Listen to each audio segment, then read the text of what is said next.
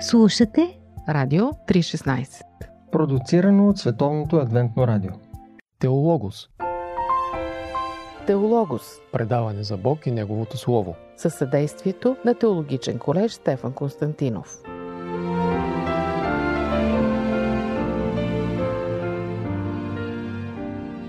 Скъпи слушатели, аз съм Борислав Йорданов, а вие сте с поредицата Книгата с книгите по Радио 316. Днес в предаването ще приключим разглеждането на една поредица от исторически книги от Библията, които разказват за еврейските царе. Заедно с моя гост, историкът Апостол Стамато, ще направим един кратък преглед на втората книга на летописите. Здравей, Апостол! Здравей отново! Да припомним на нашите слушатели, че двете книги на летописите всъщност са били една книга, разделена за удобство условно на две. Какво разделя летописите така на две книги? Някакво събитие или събития? Как приключва първо летопис и с какво започва второ? Първо летопис завършва с смъртта на Давид, започва с генеалогията на Адам, да речем от 1 до 9 глави, там се занимава само с родословия на ключови фигури в и човешката, и Израелевата история. Второ летопис започва с възкачването на престола на сина на Давид Соломон. Mm-hmm. Именно това явно е накарало съставителите на Библията в миналото да разделят едната книга на две, т.е. до Давид, до края на неговото управление. Началото на второ летопис се започва с неговия преемник Соломон. Явно има много силен акцент върху Давид. Цяла книга или доста голям обем от самата книга на летописите се отнася за Давид, централна фигура. Да, защото всяка нация си има своята златна ера. И в еврейското мислене до ден днешен, златната епоха на тях като държава и като царство е именно времената на Давид. Mm-hmm. Затова със сигурност са отделили толкова много на този втори цар на Израел. Това не е свързано, може би, с темите и с летописите, които обсъждаме, но сега ми хрумва идеята. Имаш ли някаква информация за така наречената Давидова звезда, за нейния произход? Нищо не се споменава в Библията. Ами този въпрос за втори път ми го задават. Това си втория човек, който ме пита. Да. Отговорът, който съм намерил, е в книгата на един евреин. Той се казва Имануел Великовски. Mm-hmm. Един енциклопедичен учен, защото той е и психиатър, лекар, също е и историк. Това е характерно за края на 19-ти, началото на 20 век. Повечето откриватели са именно такива не тясно специализирани енциклопедисти, в широк спектър от познания и учебни дисциплини. Mm-hmm. Относно звездата на Давид, това, което този човек обяснява, евреинът Великовски, е, че тя е свързана с катаклизми. Малко особено и странно ще бъде в ушите на слушателите, но той дава един много особен нов прочит на Израелевата история. Mm-hmm. Ще дам пример, за да бъда разбран. Той твърди и прилага изключително много големи доказателства, не само ползвайки равински източници, но и такива паралелни летописи в Месопотамия, на Сирия и на други царства, които са съвременици на старозаветния период, че са виждали знамение в небето, че е минала комета, именно тази комета, която те наблюдават и я взимат за символ, за знак. Mm-hmm. На този въпрос, който ми задаваш, има много дълъг отговор. Аз малко ми е трудно така да го съкратя като информация. Mm-hmm. Но само да илюстрирам това, искам да кажа нещо, което е много знаменателно и няма как да бъде разбрано, ако не се обърнем към юдейското предание и там равинските източници. В книгата на царете и в летописите, мисля, че е записано, че по времето на Езекия, а знаем, че време на големи реформи, става един ремонт на храма в Ерусалим. И там се казва, че той е поправил вратите на храма. Mm-hmm. Сега, какво е причинило това поправяне на вратите на храма? Равинските източници казват, просто го давам като информация, който желая да го приеме, който не, mm-hmm, да го провери. Той твърди, че вратите на храма са били насочени на изток. Това си е по принцип така. Ние знаем, че поклонника, когато влиза в храма, той обръща гръб на изток и тръгва на запад, защото там е светилището, светих. Mm-hmm. Но вратите гледат към изток и вратите на храма са имали един процеп, който два пъти в годината е показвал равноденствията, пролет и есен. Mm-hmm. И тъй като са ставали големи катаклизми, земетресения и други неща, вратите вече не могат да отчитат равноденствията и затова Езекия ги ремонтира, за да бъдат актуални. И Имануел Великовски, основа на древни еврейски източници, именно това казва на съвременниците, че когато е бил деня на равноденствията, слънчевия лъч е падал точно в центъра на едно конкретно място в двора на храма и така се е знаело, че започва пролета или есента или зимата, както те са го делили. И тази звезда на Давид, за която ме питаш, именно е свързана някъде след този период или около този период. Това, което мога да кажа за сега. Да, да. Аз пък съм си мислял за тази връзка от пророчеството на Валам от числа 24 глава, че ще излезе звезда от Яков и скиптър от Израел. И може би... Да, това е богословското тълкование на звездата, но можем да твърдим със сигурност, че по времето на Давид тя не е ползвана като символ. Да, да, точно така. Чисто хронологично се вижда, че малката автология, но нейната звезда изгрява след Давид и след времето на Езекия. Да. След тези катаклизми, за които говори и Великовски, пък и не само той, той цитира равинските източници. Но пък се нарича Давидова звезда. Да. Да, така са и нарекли. Добре, да се върнем към втората книга на летописите. Какъв период от време и какви по-важни събития от библейската история обхваща второ летописи? Периодът, който описва е продължителен. Това е от времето на цар Соломон до разрушаването на Ерусалим и храма, но обхваща и за кратко времето на завръщането на юдеите от Вавилонски плен, т.е. близо след 70 години. Пленничество. Ето тук виждаме каква е разликата между първо летописи и второ летописи. Първото акцентира на Давид и неговото време, 40 години, докато второ летописи обхваща по-дълъг период. Колко царе са изборени? Правил ли си така статистика? Правил съм, но по спомен сега без да проверявам, мисля, че бяха малко над 20 царе или 20. 20 или 22, ако не ме лъжи паметта. Тоест половината книга обхваща само Давид, всички останали са във втората част. Да, ако са 22 царе, второ летописи говори за 20 царе.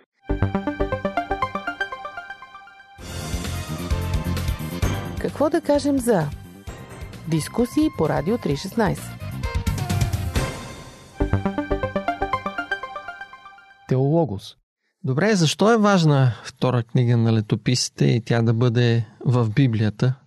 С какво е полезна? Какъв принос прави към писанията? Макар тя да преповтаря на пръв поглед информацията от книгите на царете, нейният смисъл и предназначение, говорейки за познати събития, да ги представи в по-особен аспект и ъгъл в богословска и в свещенческа перспектива. Защото ако четем книгите на царете, там сякаш се набляга върху войни, има и пророчества, личността на царете, не че и това го няма в летописите, има и нравствени послания, но летописите са написани с идеята, пресъването, целта да се вдъхне надежда отново на следващото поколение приемници и придава тежест на храма, на Давидовия род, на царство Юда, за падението, но и за избавлението, спасението от робството на Вавилон. Така че в едно изречение приносът е да актуализира и да придаде едно усъвременено послание върху тогавашното поколение, което е чело летописите. Да, за тяхната история. Какво е посланието на Бог с информацията от тази книга? Каква е Божията вест за нас чрез нея? Посланието е, че той наранява, но той изцелява, наказва, но и дава благодат и помилва, дисциплинира чрез езическо царство, като Вавилон, и отново някак като че ли клин да избие, пак чрез езическа Персия той възобновява народа си, което неминуемо води до разбирането, че Бог направлява събитията с провидението си и колкото и да изглеждат хаотични нещата, те имат свой дълбок смисъл. Така е в нашия живот. Да, това е неизбежно, защото хаосът съпъства и нас.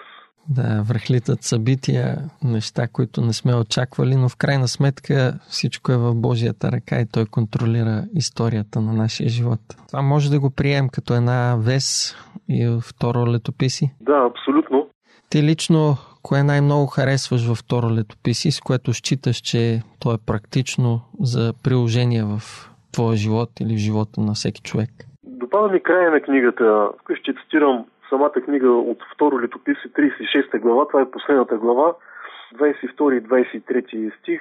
А в първата година на персийския цар Кир, за да се изпълни Господнето слово, изговорено чрез устата на пророк Еремия, Господ подбуди духа на персийския цар Кир и той прогласи по цялото царство. Така казва персийският цар Кир: Небесният Бог Яхве ми е дал всички царства на света и той ми е заръчал да му построя дом в Ерусалим, който е в Иудея. И така, който между вас от целия род е съгласен, Яхве, неговия Бог, да бъде с него, нека тръгне за родната земя. Това е един указ за освобождение, изпълнен с огромна надежда. Именно това липсва и в царете. Там е ясно, че Ерусалим е унищожен, че храмът е сринат, че народът е отведен в плен, но някак си няма изхода, няма какво става след това, докато втори летопис именно прибавя това нещо и затова най-много ми харесва. Надежда за бъдещето. Някак си Израел е залечен в лицето на Юда, той пък е отведен в плен. Вавилон е силен тогава, може да го направи, но Вавилон пада. След това Персия идва на световния подиум и на всичко това Бог е издигнат и изпълнява волята си и своето слово, което е казал чрез слугата си пророк Еремия. След 70 години имало е много скептици на това Божие слово между самите евреи. Те са виждали, че всичко отива и няма връщане назад. Но след 70 години техните потомци виждат, че онова, което Господ казва, то се изпълнява и няма сила на света, която да може да възпре онова, което Господ е решил.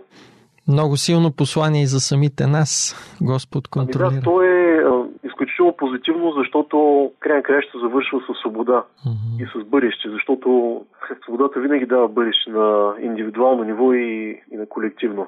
Напомняш ми за думите и на самия Еремия, който казва: зная мислите, които мисли за вас, да ви дам бъдеще и надежда.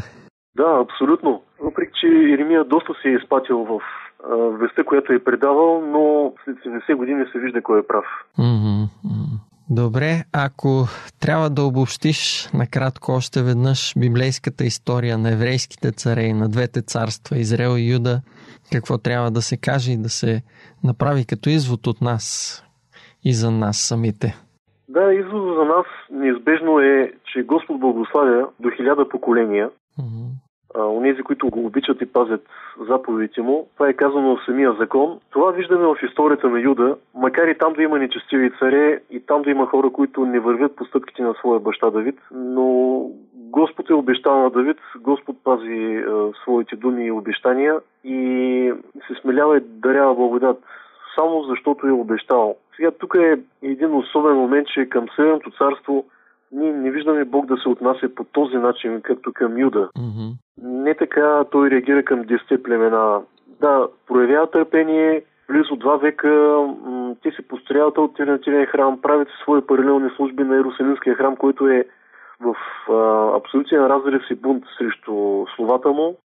Но когато ги заличава безвъзвратно и това е малко трудно за разбиране, защото съпоставяйки нечестивите царе на Юда и на Израел, може би да има някакъв лек превес на царите на Юда, да са повече благочестиви като бройка.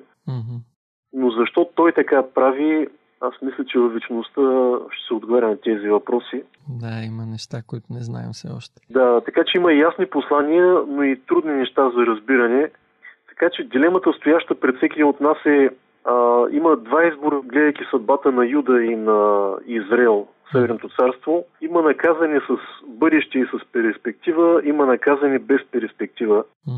Необяснимо е, както можем да направим аналог с един апостол Петър, който се отрича от Исус и го прави 3 пъти, и един Юда Искариотски, който не виждаме така драстично някак да се отрича, но няма връщане назад в неговия случай, докато при Петър има.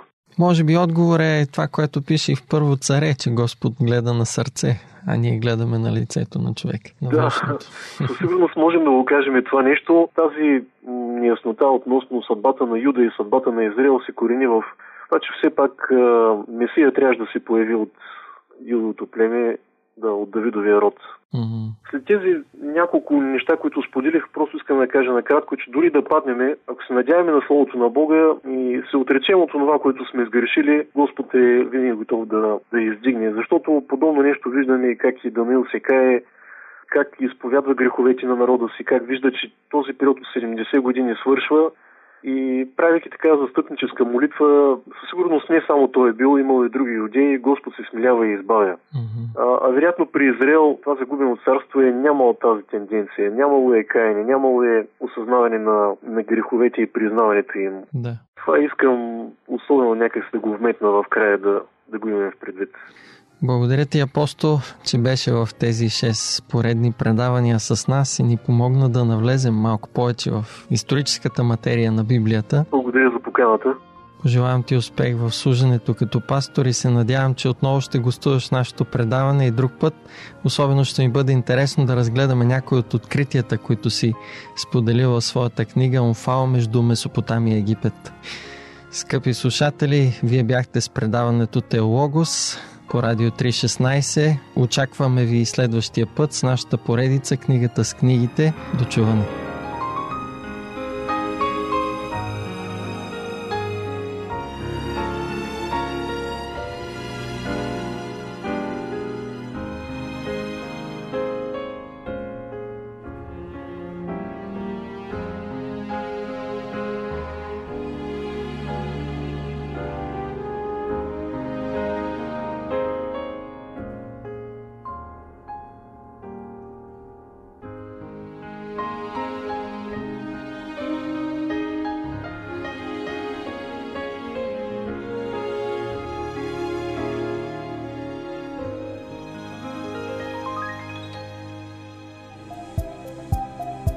Слушате Радио 316, продуцирано от Световното адвентно радио.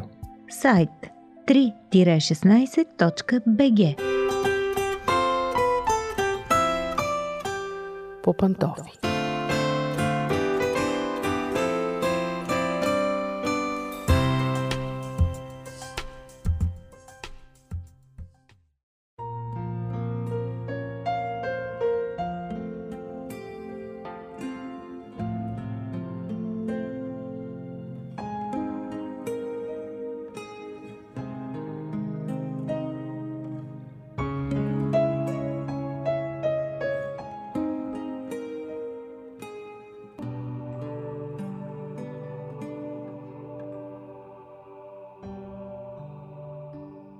Уважаеми слушатели, започва семейното ни предаване. Аз съм Мира, отново сме по пантофи.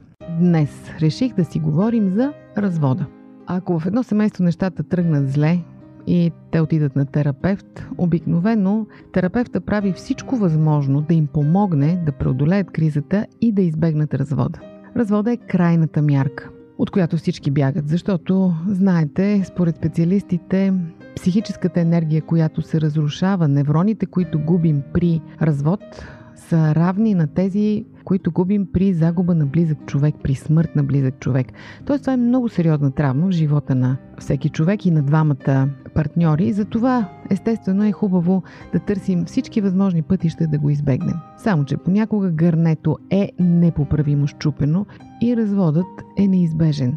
Лошото е, че когато се стигне до него, рядко се говори какво да правим, когато той е факт. Малко са съветите, които ще срещнете за това какво да правите, ако вече сте се развели. Или какво ви очаква след като се разведете. Затова много от изненадите са неприятни. За съжаление, светът е така устроен, и особено в нашата част от географията, че по-пострадалите от разводите, казано най-общо, са жените. Разбира се, мъжете може би ще успорят това, защото децата остават при жените и така нататък. Не смея да слагам на кантар двете страни и да казвам кой страда повече, но все пак е хубаво и двете страни да си дават сметка какво ги очаква.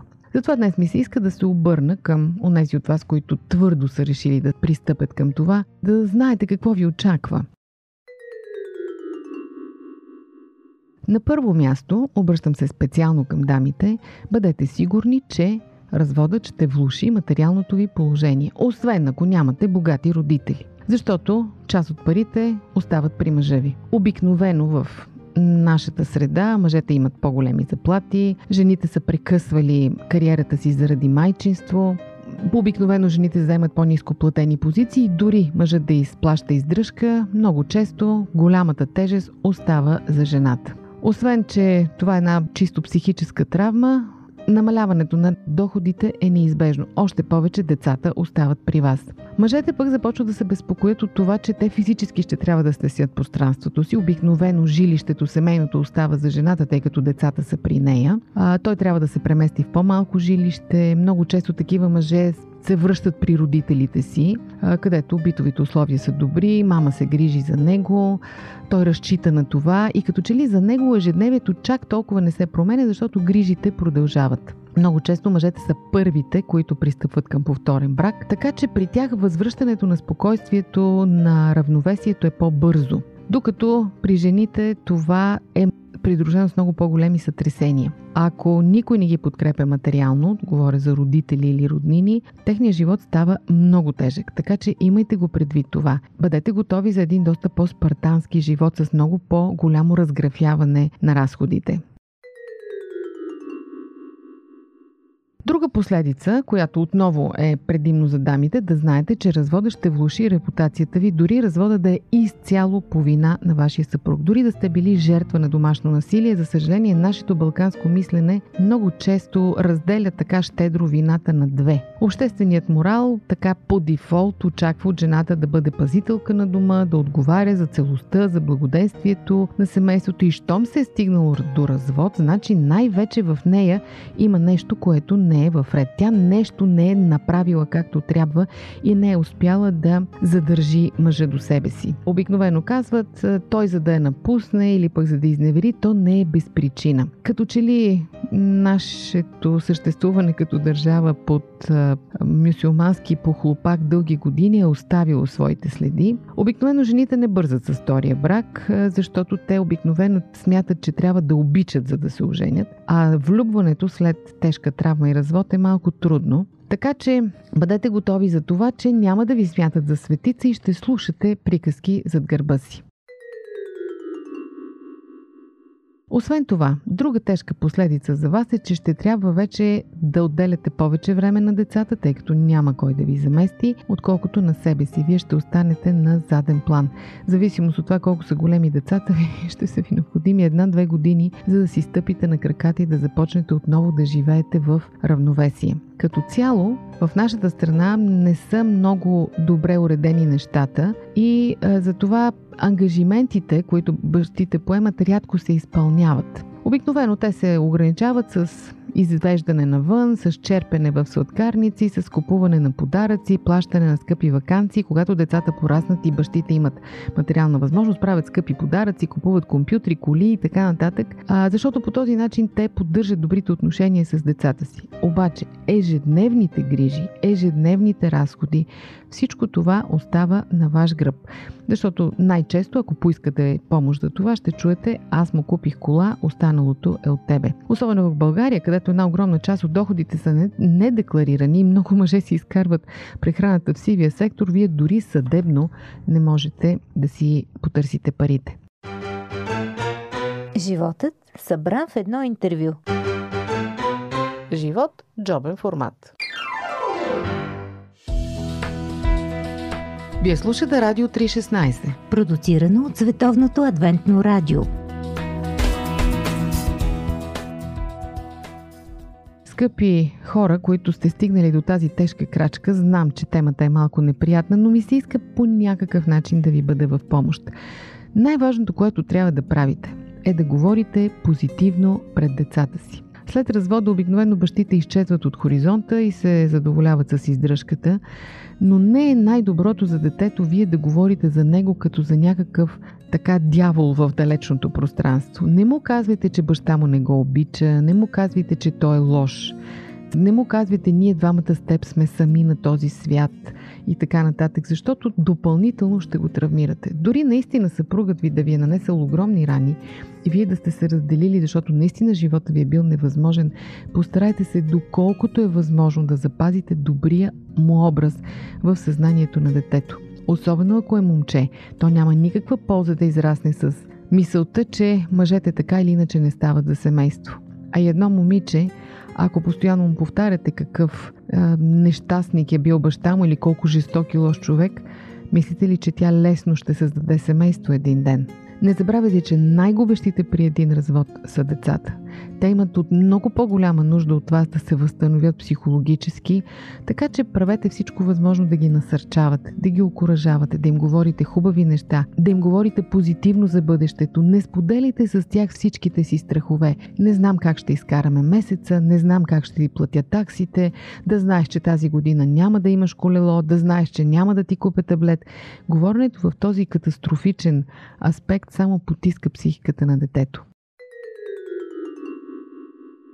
Освен това, един друг хубав съвет – не се затваряйте вкъщи. Поддържайте връзки с старите си приятели. Много от тях ще загубите, защото те са ви били семейни приятели и сега трябва да избират дали да общуват с вас или с бившия ви съпруг. Но въпреки това, намерете начин да поддържате социален живот.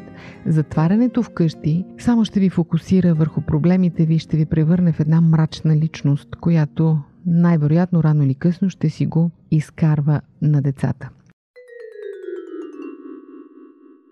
Много е важно, ако децата ви са достатъчно големи, да им обясните понятието съвместимост. Това означава те да разберат доколкото е възможно защо сте се развели. Да не питат кой е лошия. Обяснете им, че понякога никой не е виновен, а просто двама души не могат да живеят заедно, защото имат несъвместими възгледи, несъвместими навици, несъвместими разбирания за живота и така нататък. Децата трябва да разберат, че понякога хората просто не си допадат. Превърнете това травмиращо събитие в живота на семейството ви в един полезен урок. Не им правите добра услуга, ако ги оставят да живеят в приказния свят. Обяснете им, че не може да се живее като принцесите в приказките, макар че много ви се иска. Освен това, ползвайте дори приказките, за да им обяснявате това понятие съвместимост. Обяснете им как вълците и ягнетата не могат да живеят в една и съща къща, дори в приказките. Как царския син не може да се ожени за баба Яга и обратно. Накарайте ги да разберат защо хората понякога са приятели, а понякога не са. Разпитвайте ги за техните приятели в училище и ги питайте защо си приятел с този, а не можеш да бъдеш с онзи. Просто за да разберат, че понякога наистина е невъзможно двама души да живеят заедно. И обратния съвет – не премълчавайте всички трудности. От една страна не ги товарете излишно с трудностите, но пък и не отивайте в другата крайност, те изобщо да живеят в едно пълно безгрижие, не знаейки нищо за вашите трудности. Нужна е мъдрост, за да оцелите мярката и да внушите на детето, че въпреки, че имате проблеми и трудности, вие не очаквате светът да се срине, не очаквате катастрофа, а просто имате едно предизвикателство, с което трябва да се справите заедно. Защото не е хубаво да създавате в децата си свои врагове. Много ще ви бъде тежко, ако един ден децата ви обърнат гръб и кажат: ти не се справи, ти си виновна, защото татко не е с нас. Скъпи приятели, знам, че днешната тема на предаването беше малко тежичка, но ми се искаше да я засегна, защото се случва. Колкото и да е тъжно, се случва в живота. Хубаво е да бъдем подготвени. С пожелание това във вашия живот никога да не се случи, а просто да използвате тези съвети, за да помагате на приятели. Се разделяме за днес. Това беше по пантофи. Аз съм Мира. До чуване до следващия път.